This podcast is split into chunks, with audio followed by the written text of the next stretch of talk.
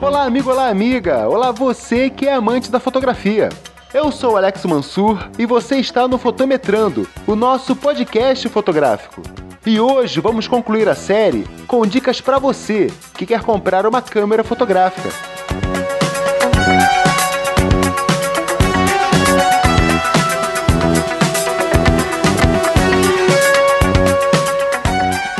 Olá, seja muito bem-vindo, eu sou Alex Mansur. Obrigado pelo seu download, obrigado pela sua conexão. Esse é o Fotometrando, o nosso podcast fotográfico, que mensalmente traz dicas e esclarece dúvidas para você, aqui no site fotometrando.com. Como sempre, eu quero agradecer o feedback de todos os queridos ouvintes.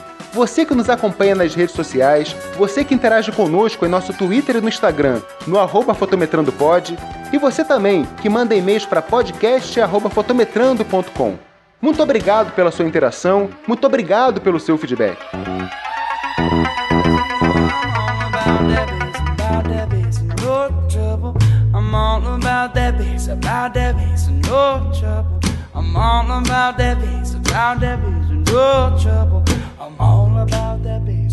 that bass. Yeah, it's pretty clear. I ain't no size do. Hoje a gente vai concluir a nossa trilogia com dicas para você que quer comprar uma câmera fotográfica. No primeiro episódio, falamos sobre a verdadeira utilidade dos megapixels e entendemos o processador de imagem. Já no episódio 2, vimos que as objetivas fotográficas são os olhos da câmera e que algumas podem custar os olhos da cara. Mas nesses dois episódios, eu deixei alternativas com preços muito mais amigáveis, sem perda significativa da qualidade da imagem. Se você ainda não ouviu, basta clicar aí nos posts anteriores, ouvir e conferir essas dicas. No episódio de hoje, nós vamos falar sobre onde a mágica realmente acontece. Vamos falar sobre a câmera fotográfica, que em alguns casos pode ser a câmera propriamente dita e em outros apenas um corpo de câmera. Ouça aí que você vai entender.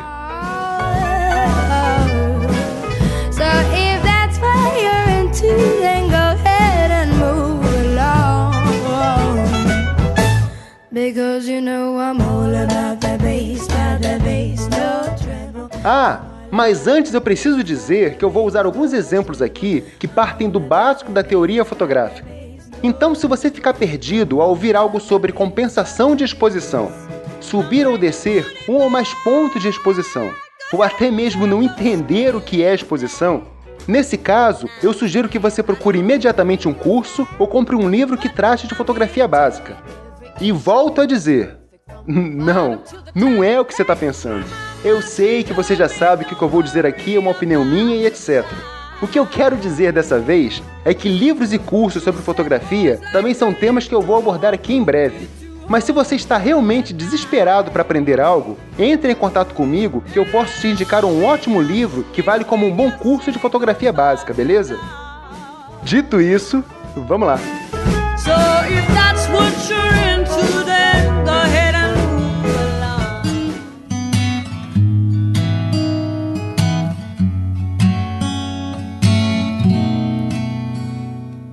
A primeira foto que se tem notícia é datada de 1826, feita pelo francês Joseph Nicéphore Niépce, em uma câmera escura fabricada artesanalmente.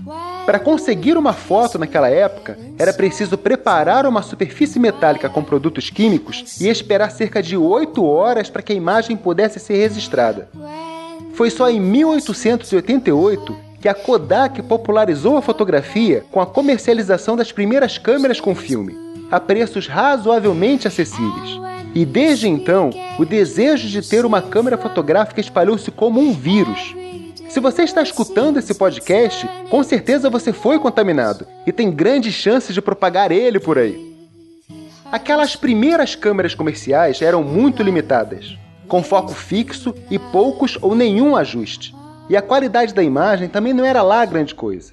O processo ainda era tão arcaico e as fotos eram tão ruins que fica fácil a gente entender porque nós não conhecemos nenhum fotógrafo de grande destaque naqueles primeiros anos. Mas no começo do século XX, a coisa mudou de figura. Os filmes fotográficos tiveram um grande aumento de qualidade e surgiram as primeiras câmeras mecânicas, que permitiam ajustes precisos no tempo de exposição e no controle da abertura do diafragma. E isso fez toda a diferença. Isso permitiu usar a fotografia como um complemento de uma característica básica da raça humana, a linguagem. Esse dom que nós temos de expressar uma ideia. E isso elevou a fotografia ao estado de arte. Nessa mesma época, surgiram nomes como Henri Cartier-Bresson, Ansel Adams, Dorothea Lange, Robert Capa, Irving Penn e muitos outros grandes mestres da fotografia. Justamente porque suas câmeras passaram a permitir ajustes, e o controle total da sua expressão artística estava ali, literalmente na palma das suas mãos. Isso, de certa maneira, contradiz o conceito que muita gente tem sobre a câmera ideal.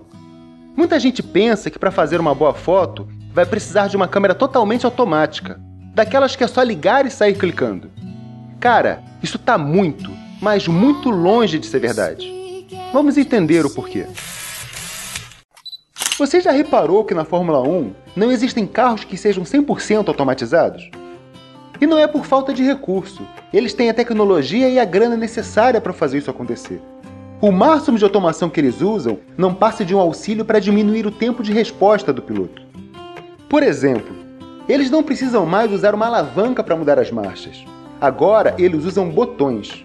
Mas a decisão final de qual marcha usar em dado momento ainda cabe exclusivamente ao piloto. Isso é assim porque durante uma corrida o piloto é um artista. Ele planeja, ele usa seus instintos, seu feeling, para criar a sua genialidade. Ainda estamos muito longe de desenvolver uma máquina ou sistema que tenha todo o potencial de criação da mente humana. Da mesma maneira, não existe foto boa que não tenha sido pensada, elaborada, que não tenha sido muito bem planejada. Mesmo naquelas fotos que são comumente chamadas de momento decisivo, aquelas onde o evento ocorre numa fração de segundos, onde você parece fotografar por instinto. Mesmo ali, houve uma preparação. Qualquer pessoa que tenha em mãos uma boa câmera e a use em modo 100% automático, só vai conseguir uma coisa: decepção. Isso porque algumas câmeras modernas, para conseguirem uma exposição totalmente automatizada, contam com algoritmos que analisam ininterruptamente a cena que entra por suas lentes. E comparam o contraste, o brilho, analisam se há pessoas na foto ou se é apenas uma paisagem, e a que distância o objeto em foco está posicionado. Elas então comparam todas essas informações com um banco de dados gigantesco, com milhares de combinações possíveis de abertura, velocidade e ISO, analisando essas variáveis a partir de cenários hipotéticos, para tentar resolver aquela cena como se ela fosse uma equação matemática. Mas o problema é que a forma como nós enxergamos o mundo não é facilmente mensurável. Ela é orgânica, ela possui vida. E por maiores que sejam os bancos de dados dessas câmeras, eles não passam de uma ínfima fração das possibilidades reais. E para piorar, esses algoritmos não calculam a variável mais importante: a sua criatividade, a sua maneira única de expressar a cena. Visto por esse ângulo, usar a exposição totalmente automática é contar com a sorte e torcer para o resultado daquela equação coincidir com aquele resultado que você espera encontrar na sua foto. Você saberia dizer qual é o único processador que consegue analisar uma imagem com perfeição? Esse processador é o seu cérebro. Nós humanos somos seres visuais. Nós pensamos em imagens. Nós sonhamos em imagens. Nosso cérebro analisa milhares de informações visuais diariamente. Somos peritos nisso. Nós literalmente podemos fazer isso de olhos fechados. Você lembra que lá no nosso primeiro episódio eu mencionei que a pergunta sobre qual câmera comprar é apenas a segunda frase que eu mais ouço por ser fotógrafo? E que depois eu iria dizer qual é a primeira? Pois bem, eu vou dizer agora. A frase que eu mais ouço quando as pessoas observam o meu trabalho é: que foto linda, cara, mas também com uma câmera dessas, né? Pois é. Essas pessoas não se dão conta que não é o carro que ganha a corrida, mas sim o piloto. Da mesma maneira, não é a câmera que faz a foto, mas sim o fotógrafo. Aquela pessoa que analisou a cena, que elaborou o enquadramento, que optou por aquela combinação específica dos ajustes para que a câmera desse exatamente aquele resultado que muitas vezes ela já pré-visualizou na sua mente. Aquela pessoa que clicou no momento exato para conseguir a foto perfeita. Sejam bons ou sejam ruins, cabe a essa pessoa os méritos da foto. Sempre que alguém me diz isso, imediatamente eu penso em Leonardo da Vinci. Longe de mim me comparar à genialidade dele, mas dadas as devidas proporções, será que ele passou por isso, hein? Dá até para imaginar alguém ali, parado ao lado do seu cavalete, observando o quadro recém-pintado e falando: "Pô, Léo, que pintura foda, hein? Mas também com um pincel desses, né?" Eu consigo até ver o olhar triste do Leonardo respondendo: "É, ficou bom, né? Eu acho que eu vou chamar ela de Mona Lisa."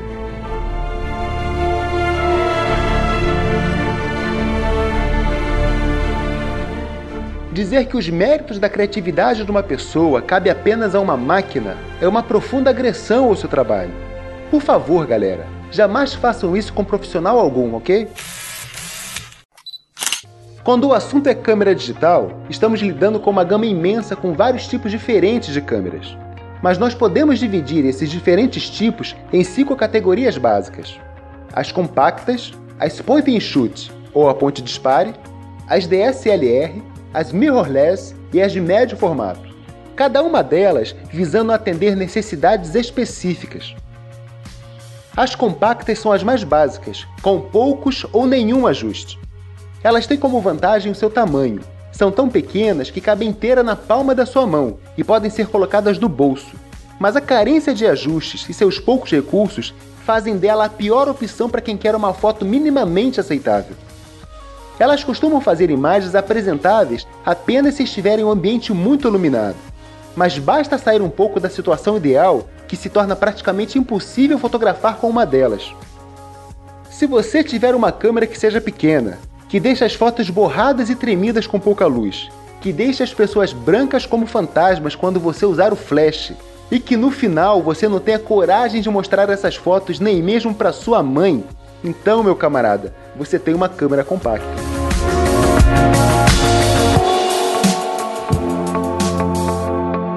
Já as câmeras do tipo a ponte dispare pertencem a uma categoria intermediária.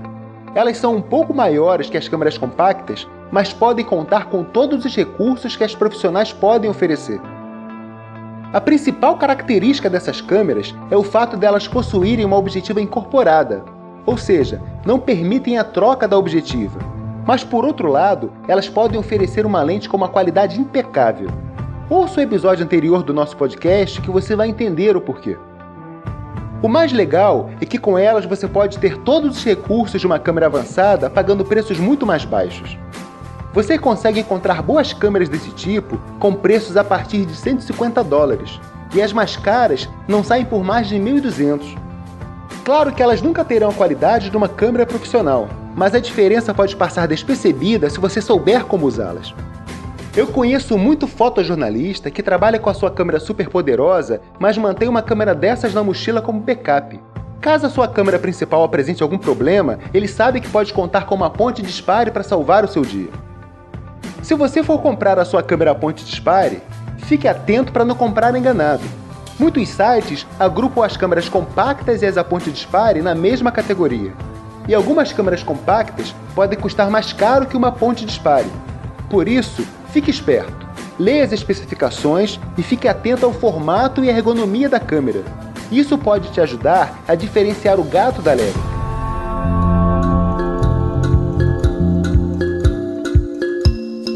Cara, não tem o que se discutir.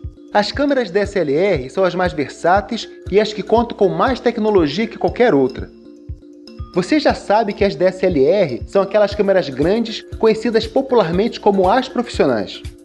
As principais características das DSLR estão no fato delas possuírem um pentaprisma e de permitirem a troca das suas objetivas. A função do pentaprisma é refletir para o visor óptico a mesma imagem que entra por sua lente, garantindo que o que você vê nesse visor será exatamente a mesma imagem que você irá fotografar. Já a troca das objetivas confere à DSLR toda a sua versatilidade. permitindo que ela se adapte às mais diversas exigências de cenários e situações fotográficas. Mas caso você decida comprar uma dessas câmeras, você deverá levar em consideração que o investimento necessário para se comprar todo o conjunto para se fotografar com uma delas não é nada barato. Uma câmera DSLR é composta de um corpo de câmera e uma ou mais objetivas. E os valores do corpo de uma DSLR podem variar de $300 a alguma coisa em torno de $8.000. Já os valores das lentes variam muito mais que isso. Ouça o nosso episódio anterior, onde eu fiz uma análise mais profunda sobre os motivos que deixam essas lentes tão caras. Os valores do corpo, somados aos valores das objetivas, transformam a brincadeira de se fotografar com uma DSLR em algo extremamente sério.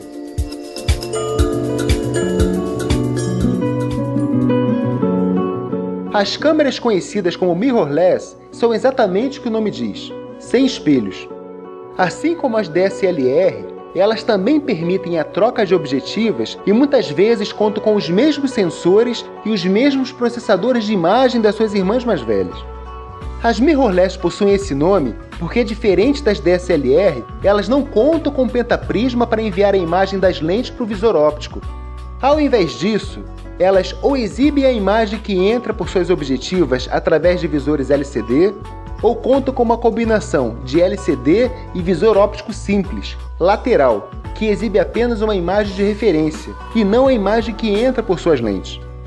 Quem fotografa com uma mirrorless praticamente não utiliza esse visor lateral, já que ele dificulta o enquadramento quando se fotografa com uma lente zoom, e causa um erro conhecido como paralaxe, que ocorre quando a imagem vista no visor não corresponde à imagem que sai na foto. Elas mantêm uma excelente qualidade de imagem com a vantagem de ter a versatilidade da troca de objetivas, só que com um corpo mais leve e mais compacto. O preço dessas câmeras é quase idêntico ao preço das DSLR, por isso ela é ideal para quem exige qualidade, mas precisa de uma câmera menor e mais leve.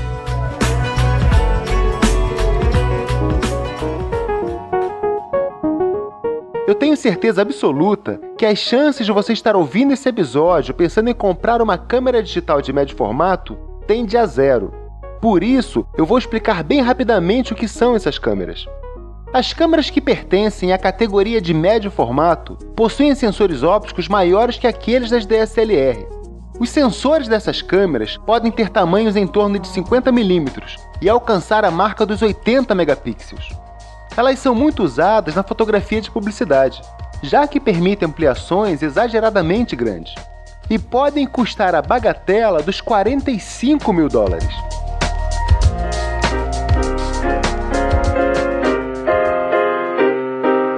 É claro que existem algumas câmeras que não se enquadram nessas categorias, como por exemplo a GoPro. Ela poderia ser considerada uma câmera compacta por seu tamanho, por possuir uma lente fixa e pelo seu modo de operação.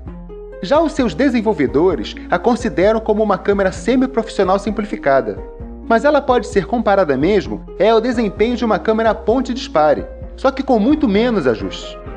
Ou seja, ela passa por todas as principais categorias, mas na verdade ela não pertence a nenhuma delas.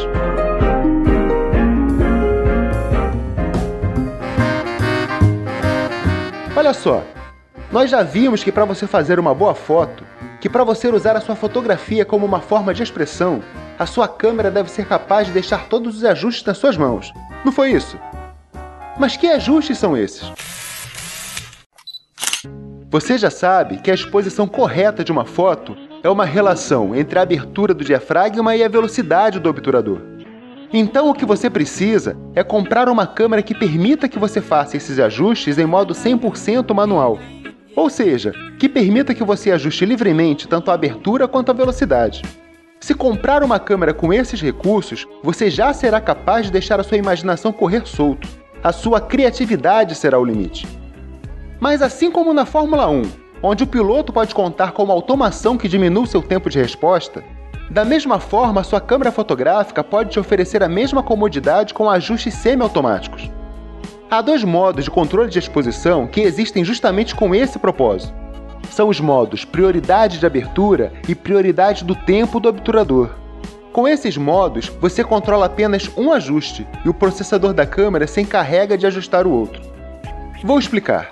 Vamos supor que você está fotografando no modo totalmente manual e tenha encontrado a exposição correta ajustando o obturador para 1/60 e o diafragma para 5.6. Mas ao olhar o resultado dessa foto, você tenha percebido que o fundo não ficou tão desfocado quanto você planejava. E para conseguir o efeito desejado, você decide fazer uma nova foto usando agora um diafragma mais aberto, digamos em 2.8. Para fazer esse ajuste, você vai partir da abertura 5.6, passar pela 4.0 até chegar a 2.8. Ou seja, você precisou abrir o diafragma em 2 pontos.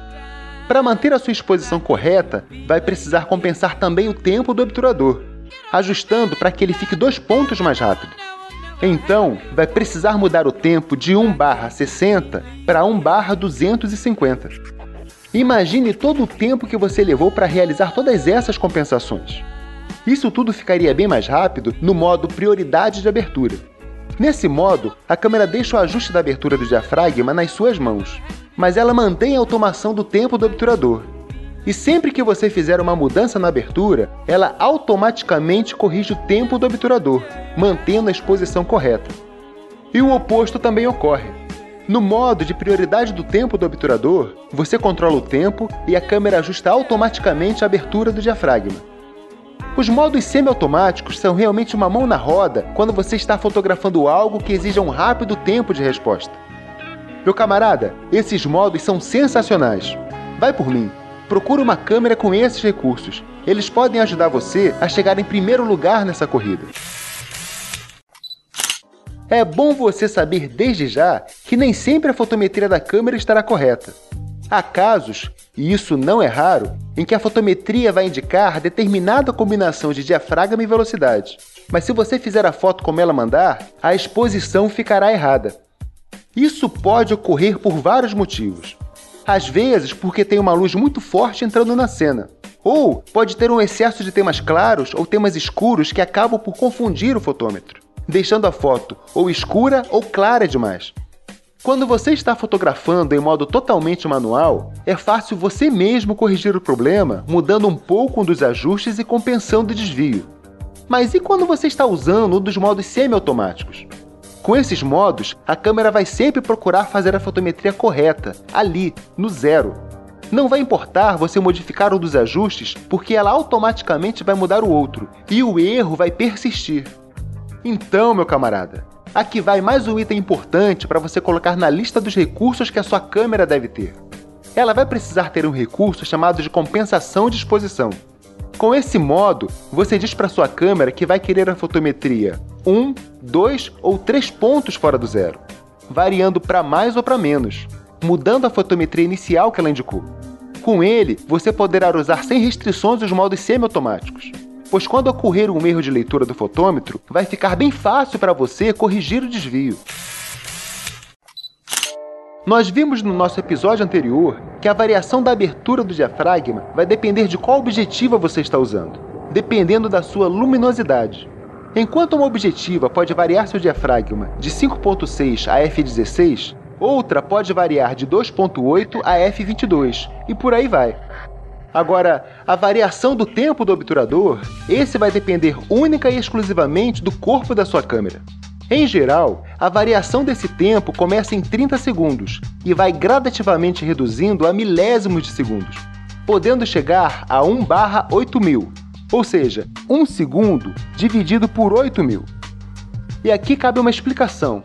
A maioria das câmeras vai mostrar uma numeração alta para representar esses tempos baixos do obturador, o que pode causar confusão na cabeça de muita gente. Por isso, não se esqueça, se a câmera mostrar um valor de 1000, lembre-se que essa é apenas a forma simples de dizer que o tempo está em 1 segundo dividido por 1000, ou seja, o tempo está extremamente baixo, ok? Os valores mais baixos são usados quando você tem eventos chamados bullet time, como por exemplo, fotografar a bala de uma arma congelada em sua trajetória. Talvez você não utilize tanto os tempos extremamente baixos, mas com certeza vai usar os mais altos.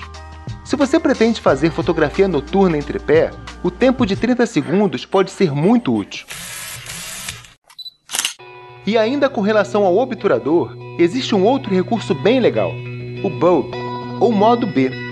Ele é usado para manter o obturador aberto indefinidamente, enquanto você mantiver pressionado o botão de disparo. Esse recurso é muito bacana para fazer a técnica fotográfica chamada de light painting. Essa técnica consiste em fotografar em um ambiente bastante escuro, posicionar a câmera em um tripé, abrir o obturador e ir pintando a foto com uma luz móvel, como uma lanterna, por exemplo. Com isso, você consegue ir iluminando partes isoladas da cena, ou criar rastros de luz em pleno ar, o que pode render fotos com um efeito muito interessante. Fique atento também para se a câmera que você pretende comprar é capaz de fazer fotos em modo contínuo, ou seja, ir fotografando disparos consecutivos enquanto você pressionar o botão de disparo. Eu vou te dar um exemplo bem legal de como usar esse recurso. Imagine que você está fotografando um evento de motocross e quer registrar o voo da moto enquanto ela salta de um obstáculo. Você pode começar o disparo em modo contínuo antes mesmo da moto sair do chão e ir registrando toda a trajetória até ela voltar a tocar o solo. Uma outra característica que você pode observar ao escolher a sua câmera é com relação à sua variação de ISO, ou quais sensibilidades ISO ela pode te oferecer. Geralmente, elas variam alguma coisa em torno de ISO 100 a ISO 5000, mas em alguns casos, elas podem ir até bem mais que isso. Algumas passam dos absurdos 400.000. Mas antes disso aí, você sabe o que é ISO? Vamos lá! Na época da fotografia com filme, o ISO era uma referência direta à sua sensibilidade à luz. Por isso a galera old school ainda chama o ISO de velocidade do filme. Os filmes com ISO mais elevado eram mais sensíveis à luz. Não, peraí. Eram não, né? São, porque ainda tem muita gente fotografando com filme por aí. Mas vamos lá. Como eles são mais sensíveis à luz, eles precisam de menos luz para registrar a imagem. Por consequência, eles permitem fotografar melhor em ambientes com pouca luz. Por isso, os ISOs mais altos ajudam a fotografar sem borrões de movimento em ambientes escuros, justamente porque reduzem significativamente o tempo do obturador. E hoje, com a tecnologia digital, a indústria continua utilizando a mesma padronização utilizada nos filmes, para definir a sensibilidade mínima de luz que a câmera digital precisa para conseguir registrar a imagem. Então, quando você muda de ISO 100 para ISO 800, por exemplo, você está apenas ampliando a sensibilidade do sensor para que ele compense ambientes com pouca luz. Mas como dizem, qualquer boa ação não fica sem punição. Quando você aumenta o ISO na câmera digital, você aumenta junto o nível de ruído gerado na imagem, a chamada sujeira digital. Você percebe bem esse ruído ao observar as áreas de sombra da foto. Elas vão ficando cada vez mais poluídas, pouco definidas e com presença aleatória de pontos com as mais diversas cores. Fotografar com ISO alto é necessário, porque obviamente você não poderá contar com a luz do sol o tempo todo. Muitas vezes você vai estar em um ambiente pouco iluminado, como numa sala escura ou até mesmo em um dia nublado. E claro que você vai precisar fotografar durante a noite. Mas mantenha a calma, relaxe e me escute. Existem três formas de minimizar esse problema do ruído. A primeira delas é escolher câmeras digitais com sensores grandes. É, isso aí. Aquele mesmo sensor de imagem que falamos lá no nosso primeiro episódio, lembra? Quanto maior o sensor, mais área de superfície ele terá para receber a luz. E quanto mais luz, menos ruído. Se usarmos o poder da matemática para entender esse lance do tamanho do sensor, vamos perceber que teremos um enorme problema para sensores muito pequenos. Olha só. Como o cálculo de área é feito multiplicando a altura pela largura, então, quando você diminui o sensor, a sua área de superfície diminuirá em uma razão quadrática. Espera aí, vamos entender isso. Se pegarmos um sensor que tem o tamanho equivalente ao filme de 35 mm, ou seja, um sensor full frame, com dimensões aproximadas de 36 por 24 mm, vamos ver que ele tem uma área de superfície de 864 mm². Se diminuirmos as suas dimensões pela metade, vamos ficar com um sensor de 17,5 por 12 mm, e ele passará a ter uma área de superfície de 210 mm². E aqui está o problema. Enquanto o tamanho do sensor diminuiu em uma razão de 1 para 2, ou seja, diminuiu 2 vezes, a sua área de superfície diminuiu 4 vezes. Um sensor que seja 3 vezes menor terá uma área de superfície 9 vezes menor. Se ele for 4 vezes menor, a sua área diminuirá 16 vezes, e por aí vai. Se levarmos em consideração que quanto menor a área de superfície de um sensor, mais ele vai gerar ruídos, fica fácil entender por que as fotos feitas pelos minúsculos sensores das câmeras dos celulares são como são. Então, voltando à dica, dê preferência a câmeras com sensores maiores. Uma outra maneira de lidar com esses ruídos é minimizar os seus sintomas com pós-tratamento em software. Programas como Lightroom possuem recursos poderosos para reduzir o ruído. E nesse caso, mais uma vez eu vou dizer que é muito importante você fotografar em RAW. Com esses arquivos, o tratamento de ruído das imagens será muito mais eficiente. E a terceira maneira é pesquisar sobre o nível de ruído gerado pelo sensor da câmera que você pretende comprar, já que esses níveis variam de modelo para modelo. Em alguns modelos, você terá uma foto intragável a ISO 800, enquanto em outros, as fotos com esse mesmo ISO serão limpas e cristalinas. Mais uma vez, a dica é: pesquise. E Deus disse: haja luz, e houve luz. E não demorou muito e veio o homem usar a luz para fotografar. Sem luz não há fotografia. Seja muito ou pouca, a luz sempre será necessária. E para aquelas ocasiões em que não há luz suficiente para o que você precisa, você deverá contar com um flash eletrônico. E graças a Deus, a maioria das câmeras possui um flash embutido. Eu não vou entrar aqui nos méritos desse tipo de flash, nem dizer se ele é bom ou ruim. O fato é que há ocasiões em que ou você conta com eles ou não terá foto. Simples assim. Mas é extremamente recomendável que você escolha uma câmera que possua a sapata para encaixe de um flash compacto externo. Isso vai permitir que em algum momento você compre e passe a usar um flash dedicado para sua câmera, que é muito mais potente, possui mais recursos e é direcionável, coisa que o flash embutido não é. E além disso, você poderá passar a dominar a luz com as habilidades de um mago nível 20, utilizando cabos dedicados ou um rádio flash, que irá dar muito mais liberdade à sua luz. Com esses acessórios, o seu flash não precisará mais estar preso à sua câmera. Você estará livre para posicioná-lo onde desejar. Estará livre até para usar mais de um flash espalhado por sua cena e conseguir efeitos incríveis. Então, não se esqueça, escolha uma câmera que possua sapata para flash externo e torne-se o Gandalf da iluminação.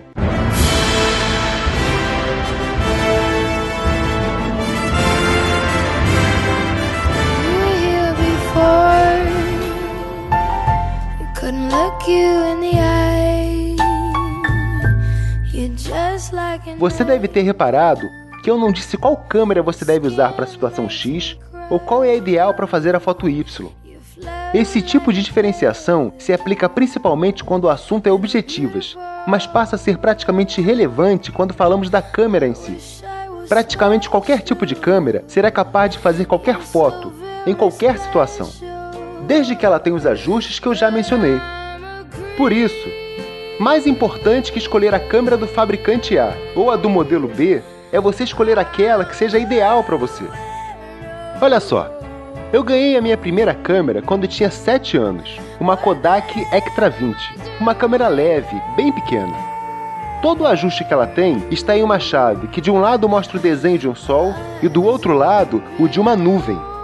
Os filmes dessa câmera praticamente se encaixam sozinhos. Tudo tão fácil, veja bem, que até uma criança consegue usar.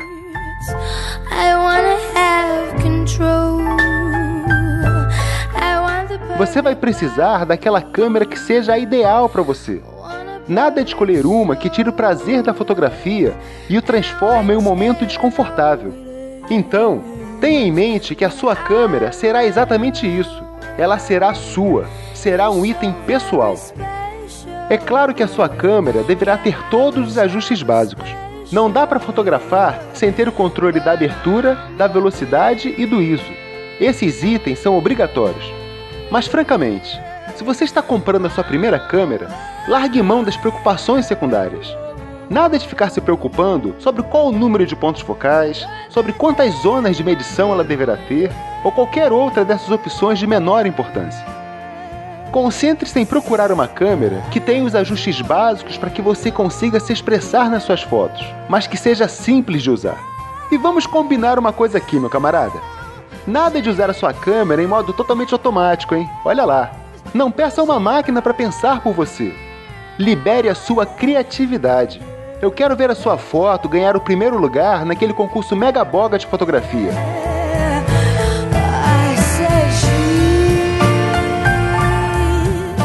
Então é isso, meu amigo. Eu espero ter ajudado você a entender que a sua nova câmera não precisa obrigatoriamente ser cara para ser boa. E que para ter o controle criativo da sua foto, você vai precisar apenas saber controlar a abertura e a velocidade. Já o resto... Bom, o resto são apenas detalhes.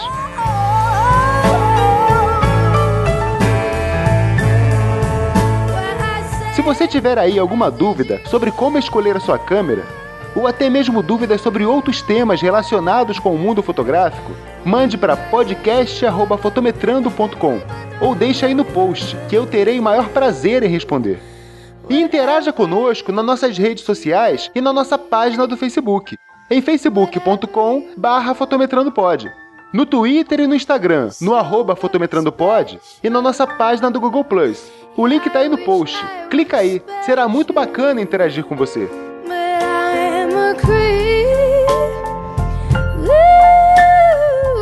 E claro, se você acessou esse podcast pelo nosso site, que é fotometrando.com, não esqueça de deixar a sua opinião nos comentários desse post e assine o nosso feed para receber atualizações sempre que um novo episódio for publicado. Se você for usuário do iPhone ou qualquer outro aparelho da Apple, clique no link para acessar o nosso canal na iTunes Store. Se for usuário do Android, tem um link para baixar um aplicativo dedicado e ter cada novo episódio sempre aí, no seu celular ou tablet. Todos esses links você encontra logo abaixo do botão do play.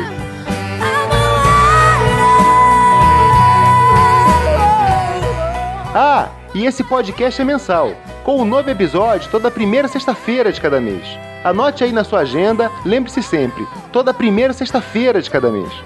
E críticas, comentários, sugestões e temas, você pode deixar no post desse episódio ou enviar para o nosso e-mail, que você já sabe, é o podcast@fotometrando.com.